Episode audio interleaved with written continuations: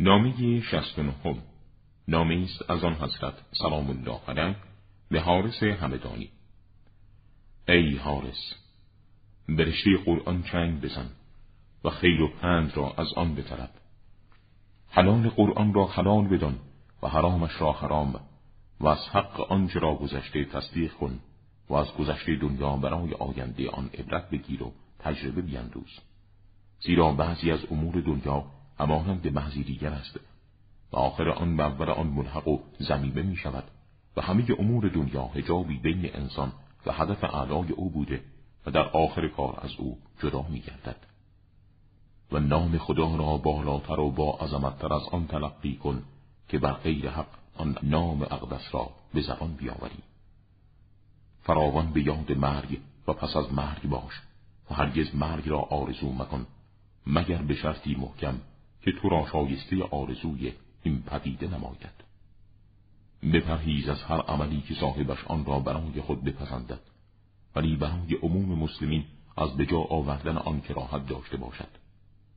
بپرهیز از هر عملی که در نهان انجام داده می شود ولی در آشکار مورد شرمندگی می باشد و بپرهیز از هر عملی که اگر در بارگ آن سؤال شود صاحب آن منکر شود یا از آن پوزش بطلبد و هرگز حیثیت و آبرویت را نشانی تیرهای سخنان قرار مده و هرچه را شنیدی با مردم در میان مگذار زیرا برای اثبات اینکه در سخنان تو دروغی وجود دارد کفایت می کند و هرچه را هم مردم با تو در میان گذاشتند رد و تکذیب مکن زیرا همین رد و تکذیب برای نادانی تو کافی است.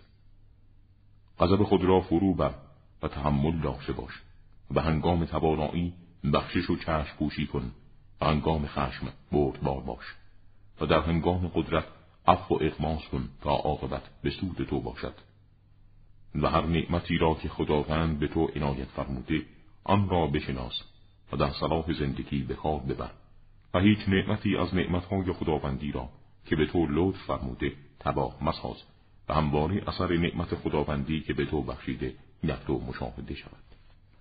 و بدان بهترین و با فضیلتترین مؤمن کسی است که جان و دودمان و مالش را در راه خدا تقدیم بدارد. زیرا هر چیزی که تو از پیش میفرستی ذخیرش برای تو میماند و آنچه پشت سر خود میاندازی خیرش برای دیگری است. و از رفاقت با کسی که رأیش سست و بیپایه و عملش زشت است پرهیز کن زیرا محاسبه ارزش هم نشین با هم نشینش صورت می‌گیرد. و در شهرهای بزرگ سکونت اختیار کن زیرا این گونه شهرها مرکز اجتماع مسلمین است. و به حذر باش از جایگاه هایی که مردم آنها در قفلت و جفاکاری خوت برند و برای اطاعت خداوندی یاران اندکی در آنجا وجود دارند. اندیشه و رعیت را در انحصار آنچه برای تو اهمیت دارد قرار بده. و بپرهیز از توقف جایگاه های نشستن در بازارها. زیرا آنجا محل حضور شیطان است و در معرض فتنه ها. با این کسی که تو به او برتری داری فراوان بنگر و توجه کن. زیرا این التفات و توجه از انواع درهای سپاس گذاری است. و در روز جمعه مسافرت مکن تا در نماز جمعه شرکت کنی.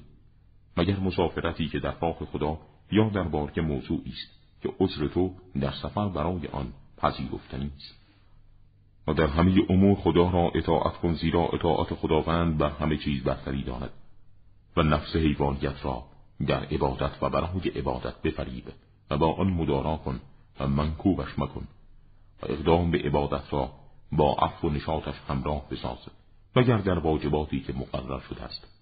زیرا چاره نداری جز اینکه آنها را ادا کنی و در زمان و محل خود به جای بیاوری و بپرهیز از آنکه مرگ محضرت تاختن آورد و تو در طلب دنیا از پروردگارت گریخته باشی و بپرهیز از همنشینی مردم فاسق زیرا هموار شر به شر ملحق می شود و تعظیم خداوندی را به جا بیاور و دوستان او را دوست بدار و از غضب بپرهیز زیرا غضب لشکری بزرگ از لشکریان شیطان است. و سلام